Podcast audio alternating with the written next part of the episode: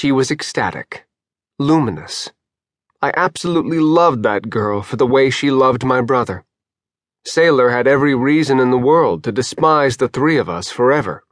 We'd been unredeemable dicks, to her and to countless others back in the hazy days of youth in our hometown of Emblem, Arizona.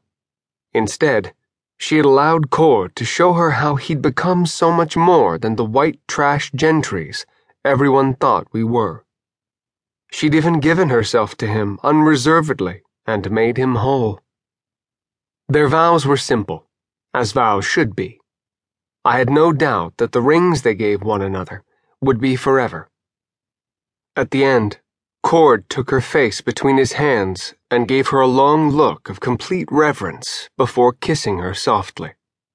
Then he hugged her to his body, resting his head on her shoulder as he closed his eyes and ignored the applause of a room full of people.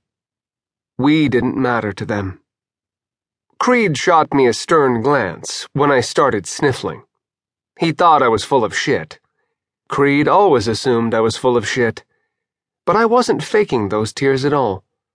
As I watched Cord become a husband, I felt like I was seeing him cross a more unofficial threshold. I'd never seen a man so happy or so deserving of that happiness. After everyone was done hugging and congratulating, we all headed to a small room down the hall. The faint noise of the casino rang through the corridor. Once we got to the reception room, Creedence had his guitar out and sang Steve Miller Band songs as the guests filed in. Anybody might have assumed it was a strange musical background for a wedding, but I understood the choice completely. The music made me think of those late spring days when Saylor came back into our lives. It made me think of listening to the boys sing as I sat up in a hospital bed, laughing so hard my damaged ribs nearly cracked. My cousin Declan jostled me as we made our way to the reception room. He grinned at some cheap snatch hung onto his arm. Lord only knew where he'd picked that up. I doubted he'd carried it all the way up from Emblem, where he still lived. Deck had scoffed at the idea of flying with the rest of us. He would take the trip on his bike, or he wouldn't take it at all. That was lovely, the girl purred, as her hands roamed dangerously close to his package. She might not have been bad looking before she got all used up.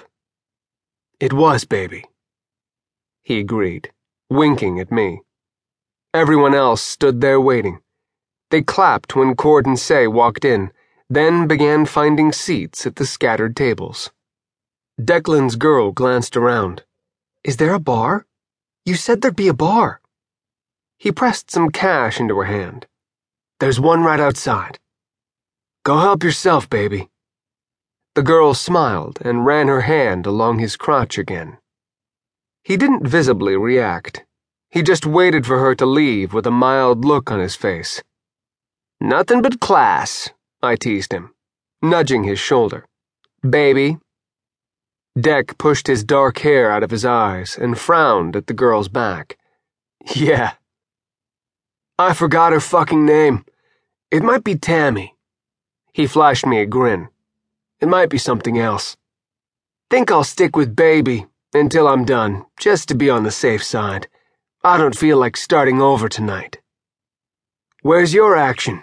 You holding out? Maybe, I mused, zeroing in on the girl I was looking for. Stephanie sat at a table on the other side of the room and sipped some champagne. She made a face and looked at the glass, making me think she didn't drink much. She saw me watching and deliberately turned away. Stephanie wasn't really a bitch.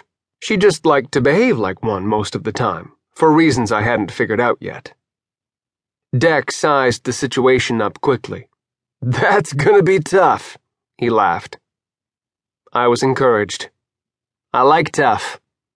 It was true. The more Stephanie glowered and seemed to hate my ass, the more I wanted her. She was cute as hell and would have been even more dazzling if she'd put on some makeup and show herself off a little. Sure, there were cute girls everywhere, and frankly, I'd been inside more of them than I could remember with a gun to my head.